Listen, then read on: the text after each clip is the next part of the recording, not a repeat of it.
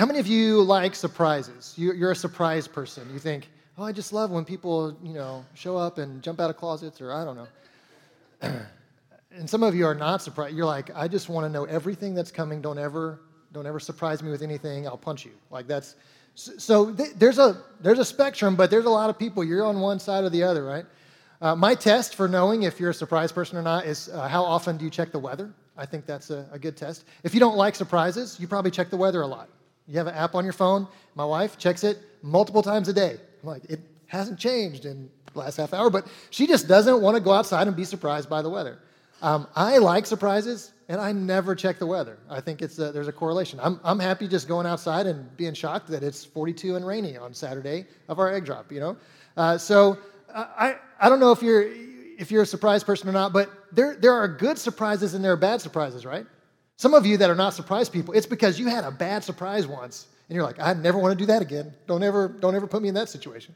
My wife is not a surprise person, and knowing this, I planned a surprise party for her 40th birthday uh, last year. I'm supposed to say it's five years in the future, um, her 40th, but it's, it was uh, last year, uh, for those of you that are not keeping score. So I know she doesn't like surprises, so um, I did this anyway. So what we did was her parents uh, came down with their boat, and uh, I said, we're, we're just going to go out with your parents on the lake and just have a nice, nice evening on the lake. So we, we did that. What she didn't know was there were two other boats that were going to meet us out there on the lake that had friends, and her two sisters were in one of those boats. And so we surprised her with friends and family out on the lake, just had a great time. And I think we got a picture of, she's smiling. She's actually smiling in the picture uh, which means that this was a good surprise. Even though she doesn't like surprises, this was a good surprise, right? So, there are such things as bad surprises too, right? I was watching a video on YouTube of this boy and his 16th birthday party where his parents bring him out into the driveway blindfolded and they said, We have a gift for you. Do you know what it is? And he's like, Oh, no, I, I don't know. What do you think it is? Oh, I, is it a car? And they're like, No, but you're close. Is it a truck? Yes, it's a truck. And they're like, You're close. And so uh, they take the blindfold off, and sure enough, there is a truck in the driveway, but it is not a new truck. It is a really old and beat up pickup truck. And his face, I mean, he just turns white and he just can't believe this. And he's like, How could you? How could you embarrass me like this in front of my friends? And they're like, No, no, it's, this is good for you. You're 16. You can just drive this truck around. You don't have to worry about it, getting in a wreck, and it'll, it'll be safe for you. And he's like, No, I can't believe this. So he goes into the garage, comes out with a baseball bat. And his dad is like, Don't you touch that truck. I paid $200 for that truck. Don't you touch it. and he starts wailing on this pickup truck with a baseball bat because I can't believe you guys surprised me like this. My friends are here. Now I'm embarrassed. So there are some bad surprises. We got to all look at that and go, What a spoiled brat, you know? So, like, if you ever want to give me a truck, uh, I like that surprise. Just, just go ahead. It doesn't, it's not gonna, I'm not gonna hit it with a bat, I promise. But I think for a lot of us, we've had these bad surprises. We've had these moments where we didn't, we didn't see it coming. And that's the part where we kind of wish. I just wish I had seen it coming. I wish I had had a chance to be prepared. Maybe, maybe you got a, a, di- a diagnosis that was a surprise and, and it was a negative one. And you just thought, I wish, I wish I had seen that coming. Maybe you had a relationship that kind of fell apart, it just broke. And, and you don't know how to put it back together, and you're just, you just think, I wish I had seen this coming. I don't, I don't want you to be in that situation. I, I want you to be able to be prepared um, for surprises, good and bad. And so today we're going to talk about, as we wrap up our King Me series, we're going to talk about the return of the King. Do you know that Jesus is coming back? Do you know this? Yes. Are you, are you excited about it? Yes, that's what you're supposed to say. You're in church, good job.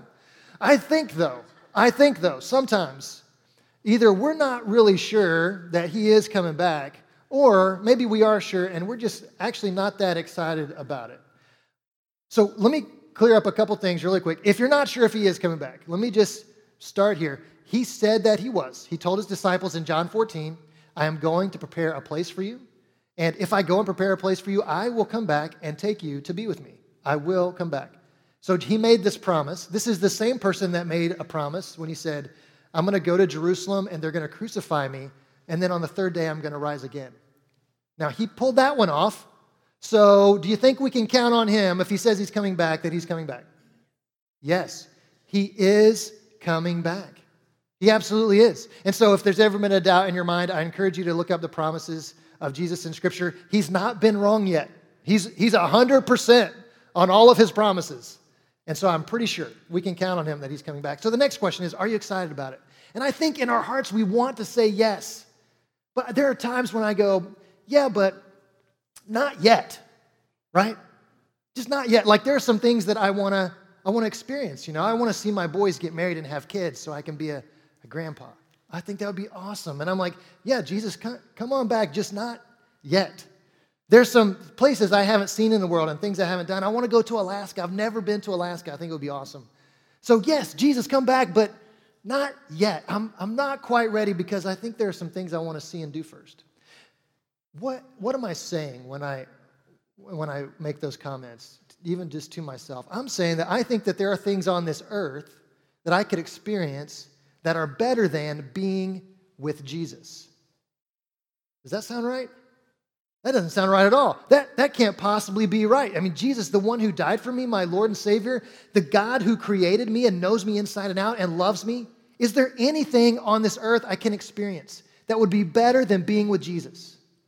Not a thing.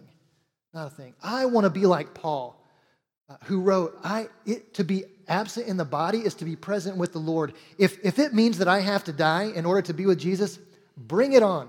And Paul wasn't suicidal. He was just excited about being with Jesus. He could not wait. I want to be like Paul. I want you to be like Paul. I want you to be so excited for the return of Jesus that you just can't wait for him to come back because you know what it means for you.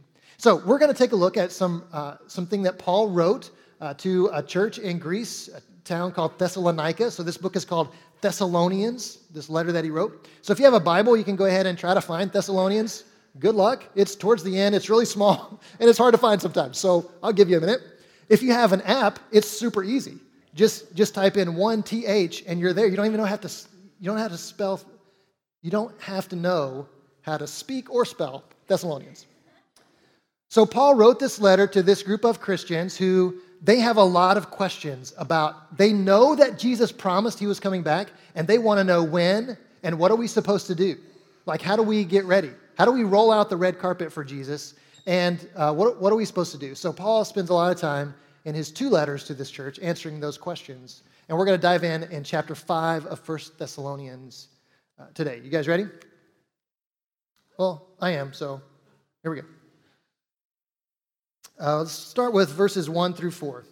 Now, concerning the times and seasons, brothers, you have no need to have anything written to you for you yourselves are fully aware that the day of the Lord will come like a thief in the night.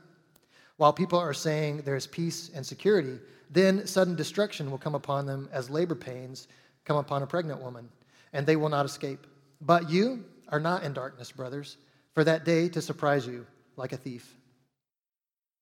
So, this uh, analogy of the day of the Lord, the return of Jesus coming like a thief in the night, Paul is not the first one to use this. Jesus actually uses that analogy as well, and so does Peter in his writings.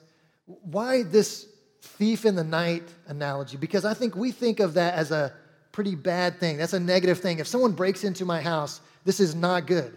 And so we hear that and we say, okay, the return of Jesus is going to be like a thief in the night, and I'm supposed to look forward to this? Why?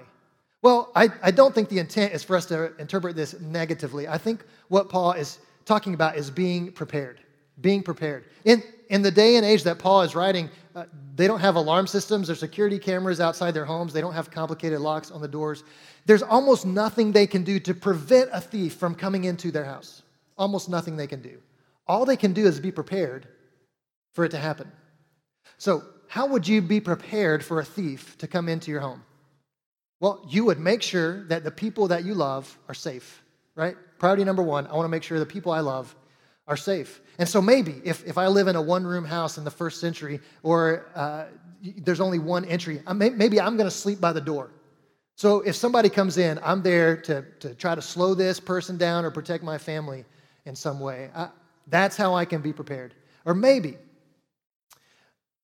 if I have valuables, I want to make sure my valuables are hidden and safe. And so what they would do is they would, they would dig holes in the ground uh, in, their, in their yard or out in a field somewhere. They would dig a hole and they would bury their valuables. If they had money or jewels or you know, grandma's quilt or whatever. They're, they're burying it in the ground because thieves can't find that stuff. They can't just walk in and find it. They didn't have a safe or anything, so they buried stuff in the ground. So they knew how to prepare for uh, the eventuality of a thief coming into their home. Protect my loved ones, hide my valuables, right?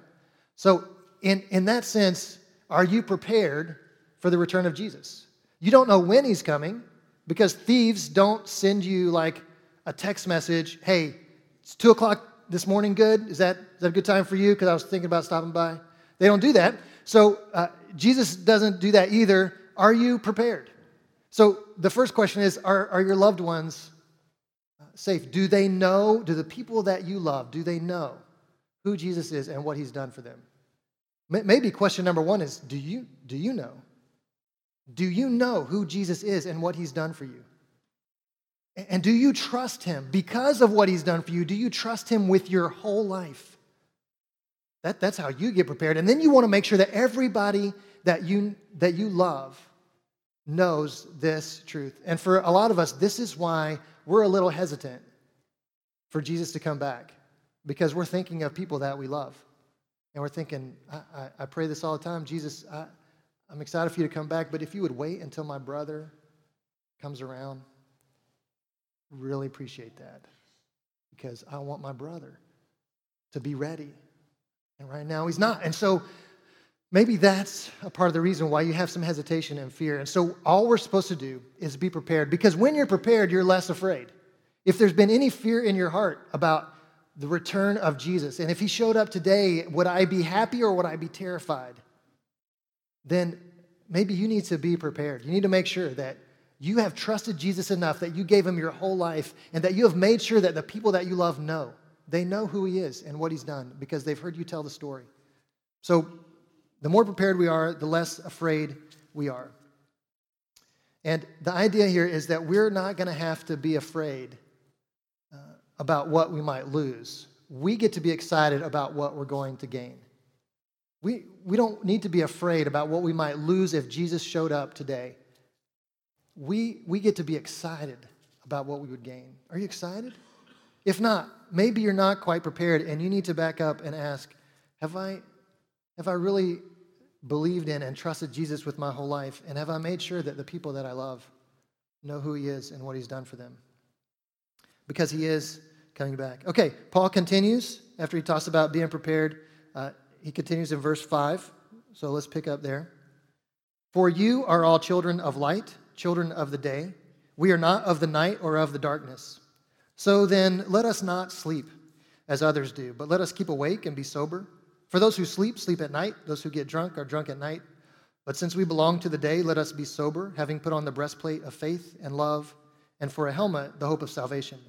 For God has not destined us for wrath, but to obtain salvation through our Lord Jesus Christ, who died for us, so that whether we are awake or asleep, we might live with him. So then Paul goes on to talk about being awake. Make sure that you're awake. And I don't think he means physically awake, that you, you are not allowed to sleep until Jesus comes back. Some of you, your, your lives are kind of, you're like, I hope I get a chance to sleep. But that's not the expectation. He's talking about being spiritually awake. But there's a similarity here. That's why he uses this analogy. When you're, when you're asleep physically, do you, are you thinking about the fact that you're asleep? You're like, oh, it's so great to be asleep right now. No, no, because you're, you're unconscious. That's what sleep means. We, we have a sleepwalker in our home. Our youngest son is a sleepwalker. And uh, it is hilarious and terrifying when this happens because he's wandering around the house and his eyes are open and he can look at you and you can ask him questions. And his answers make no sense whatsoever, but he can answer you like it, he's, he's, he's sort of functioning. Uh, but he's not totally safe. We have to lock our doors. We have to put really high uh, locks on our doors so that he can't, because he'll just go outside. We found him one night in the back seat of the car, buckled up, ready for something. We didn't, he's just ready to go. He didn't know where he's going, he's just ready to get there. And so uh, we, we just make sure, like I'm a really light sleeper, so if I hear something at night, I get up and, and sometimes I find him just wandering around looking for the bathroom. And I'm like, not here, buddy, not, not here. Because uh, when you're asleep, you really shouldn't be trusted with important decisions, okay? Like, what, where am I going to go to the restroom and should I use uh, the kitchen knives right now? And those kind of things. We don't let you do those things while you're asleep. But I think there are so many people who are spiritually asleep. and yet they're, they're making big decisions and they're, they're dealing with, with relationships and with jobs and with things where, where they, they can do a lot of damage to themselves and to others. It's not a good idea to do those things when you're asleep. And so he says you need to be awake. How do you know if you're spiritually asleep or not? It's hard to tell. It's hard to self diagnose when you're asleep. So here are some questions, but you need people in your life who can help you with this. So let me just give you some questions. Because being spiritually awake means that I am aware of the presence of God in my life. I'm aware, I'm aware that His Spirit is in me and is communicating with me and leading me into things. So that awareness of the Holy Spirit in my life, that's a sign of spiritually awake. So here's some questions to self-diagnose maybe. If you can't recall the last time that you were led or prompted to into a selfless act of love, an act of sacrificial love for someone else. If you can't remember the last time, some, some, some opportunity came your way and you felt like God was saying, you should do that. Yeah, I know it's going to cost you, and it, you don't, you're not going to get anything out of it, but you should do that. If you can't remember the last time that happened, uh, you might be taking a spiritual nap. If you can't recall the last time that you were led or prompted to pray for a lost friend or to share your faith, you, you might be spiritually asleep. If you can't recall the last time that you were led or prompted to confess a sin or repent from a sin, do you think you, that you've sinned recently? I have. If, if you can't remember the last time you were led to confess that sin or repent from that sin, you might be spiritually asleep. If you can't recall the last time you spoke the name of Jesus in a respectful manner, not out of anger, but because of love and honor, if Jesus, if his name hasn't passed your lips in a while, maybe you're spiritually asleep and it's time to wake up. Because if we're going to uh, be prepared, part of this is making the most of every day, making each day count. We need to be awake in order for that to happen. Um, our friend Amanda Robinson was sharing a story with me a couple weeks ago that she started a new job and uh, it was you know that feeling of you don't know people and you don't know how things work and She's trying to figure out how to navigate that. And she felt like God was uh, leading her to write thank you letters, notes to all the people that she works with, all her new coworkers. And so she did that, kind of a bold move for somebody in a new work environment. And she did that. And one of the guys that received one of these notes uh, responded back to her and said, said Thanks a lot. And, and by the way, I'm, uh, I'm kind of in a tight spot. I don't have a way to get to work for a while. And she said, Well, I, I can help you with that. So she's providing transportation for this guy to work. And that gives her an opportunity to share with him what God is doing in her life. So just this simple act of obedience hey, you should write thank you notes. And she did it, has led to a chance to share her faith with a coworker. That's spiritually awake. That's what spiritually awake looks like. Is, is that I am aware that the Spirit is trying to work through me all the time. So, are you awake? I hope so in order to really make each day count, we need to make sure that we stay awake. Okay, the, Paul's going to wrap up here with just this one verse. That this is going to be your memory verse for the day, verse 11. And uh, this is where he's going to get really practical and say, yes, you need to be prepared. Like, check, got it. You need to stay awake. Got it. Don't really know what those things mean. Those are kind of like churchy kind of phrases, but I'll be prepared. I'll stay awake. Okay? Now he's going to get really practical, so you can't walk away from this conversation going, well, I don't, I really don't know what to do. He's going to give us something to do. So he says, therefore, since Jesus is coming back, and you need to be prepared, and you need to be awake, therefore, make sure that you're just a good person, that you don't do anything bad, you don't have any bad thoughts, you don't, you don't, you don't, you know, say any bad words, you don't see any bad movies. Just make sure that you're really good. That's how you be prepared for Jesus to come back. Is that what he said? No, that's, it's interesting that what he doesn't say. He doesn't say, make sure that the people around you aren't doing anything bad. Like you, you need to be kind of moral police. You need to be watching what people are doing. And if somebody steps out of line, you need to be there and say, no, no, no, we don't do that. Is that what he says? No. Uh, let's read together uh, out loud in English what Paul actually says. You ready? Therefore, encourage one another and build one another up, just as you are doing. If you want to be ready, wide awake, and excited for the return of Jesus, these are your instructions. Encourage one another and build one another up. Encourage is about lending courage to other people. Like you're, you're going to lend them some of your courage. And building up is about building confidence in other people. A person who's courageous and confident is ready for anything. You're ready for whatever comes your way. And if that means it's Jesus coming back tomorrow, you're ready because you're courageous and confident. And that's what Paul wants. And that's what I want. That's what God wants for you to be courageous and confident. But notice he doesn't say, you go and be courageous and confident. What does he say? You encourage and build up each other. You make other people courageous and confident. That's how this whole thing is supposed to work. That's why God set it up this way that we don't just we don't just experience him at home alone on Sunday mornings. We gather together for this reason. Because the courage and confidence that I need in order to be prepared for Jesus to come back is only going to happen when I am lending you courage and building up your confidence. Isn't that kind of upside down, but it's it's like a beautiful system, isn't it? That I get courage and confidence by giving you mine. So let's talk about lending courage.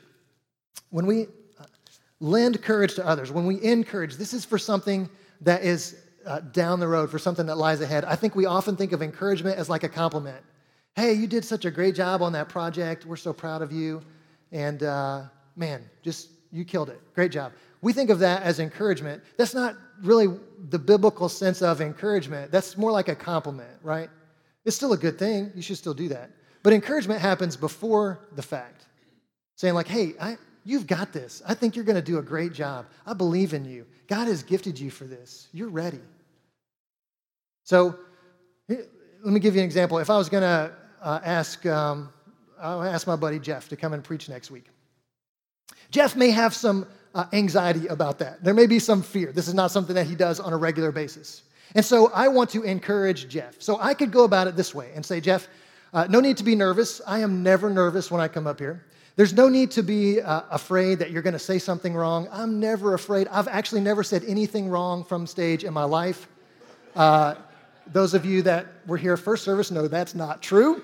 Uh, Jeff, I, I, I never worry about somebody taking something I said the wrong way. That's never happened to me. Uh, it'll never happen to you.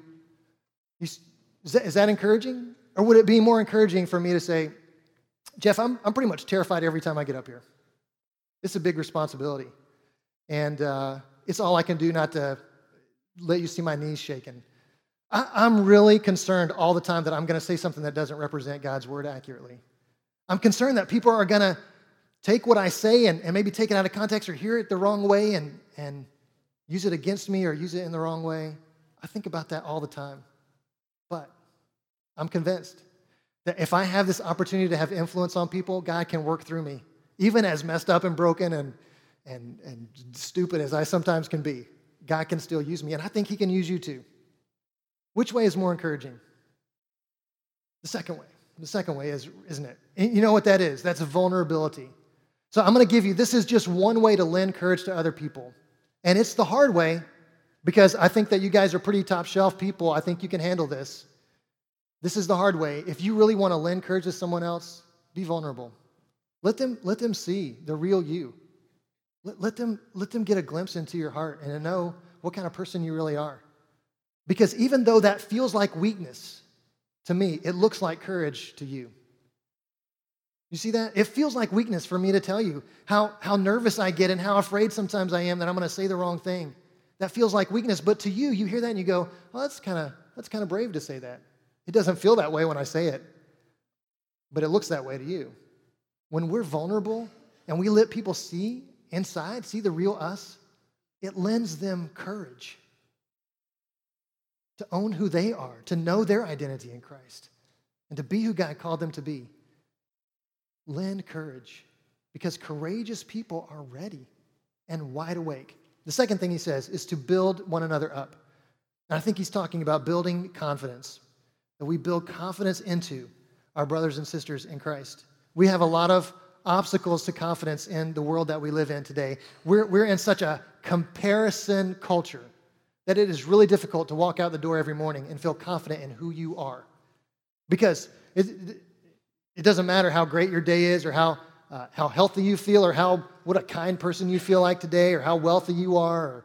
You can always find somebody who's healthier, kinder, wealthier, happier than you. It's not hard. 30 seconds on Facebook will do it, right? we're in such a comparison culture that it's hard to really live with confidence. And so, what Paul has called us to do is to build confidence into each other. And I'm going to give you one way to do that, and it's the hard way. Because again, I think pretty highly of you people. I think you got this. In order to build confidence into other people, one way that you can do that is to entrust them with something important. When you entrust someone with something that is important to you, you're building confidence into them. You're saying to them with your actions, I think you got this. I trust you. This is something really important to me, and I'm giving it to you, and I believe in you. There, there, are a lot of different ways to do that. If you're a parent, this is daily life, isn't it?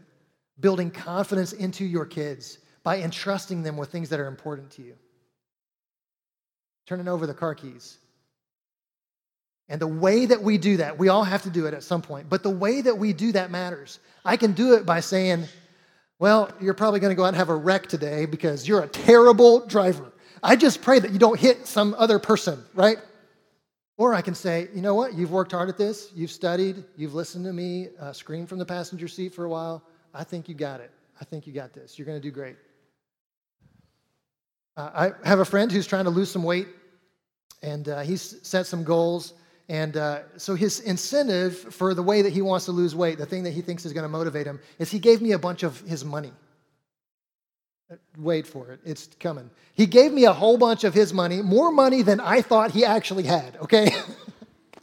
and he said, uh, When I hit markers, when I hit my goals uh, on my weight loss, you're going to give me some of that money back until I hit my goal and then I have all my money back. That's kind of brilliant. If money is a motivating factor for you, that's, that's pretty genius. But he entrusted me with, with a pretty decent sum of money. Like my family, we could enjoy a, a vacation if we really wanted to, but he trusted me with this. And what that said was, I mean, our, our friendship is pretty strong, that he, he would entrust this money to me and really believe that when he asks for it back, it's going to be there. I'm going to give it back to him. I'm pretty sure I can outrun him. So uh, that this is what I'm talking about is that we, we, we can build confidence into other people by entrusting them with things that are important. And so if money's important, maybe you, maybe you you hand off some money. If, if relationships are important, maybe you invest in relationships. Whatever it is that's important to you, when you entrust it to someone else in your life, you're building confidence in them. Because confident people are prepared and they're wide awake and they're ready for Jesus to return. This is Paul's message. I want you to be ready. Jesus is coming back.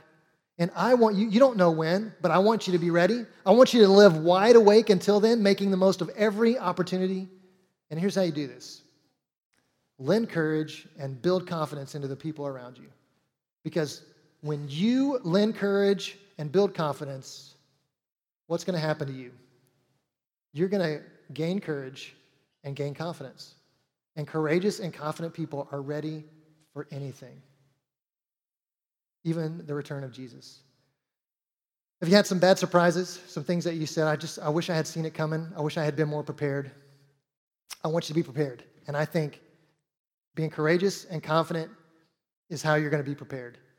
And the way that you do that is by investing in the people around you. Lend courage and build confidence. The more you give away, the more you get in return.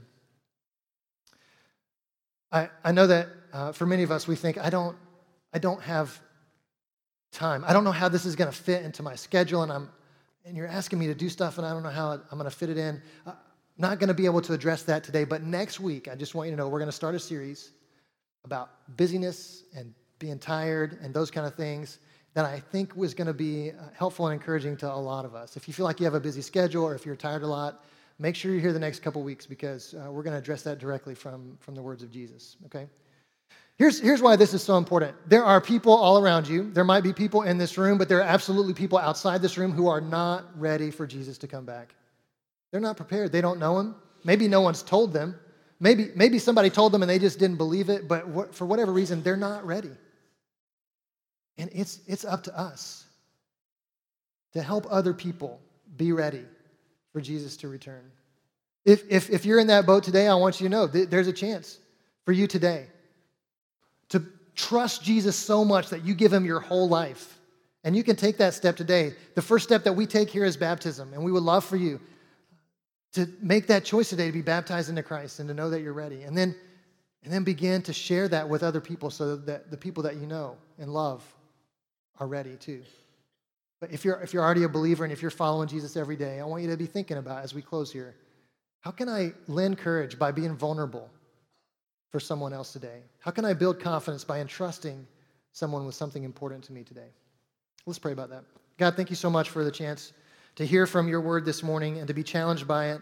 I thank you for the encouragement and the reminder that Jesus hasn't forgotten about us. He's coming back to get us. And ultimately, everyone who's put their trust in him, we're going to we're going to get to experience life with Jesus forever. God, I can't wait. My prayer is, Father, that you would help us to be prepared to stay wide awake and to encourage each other as we go through this life.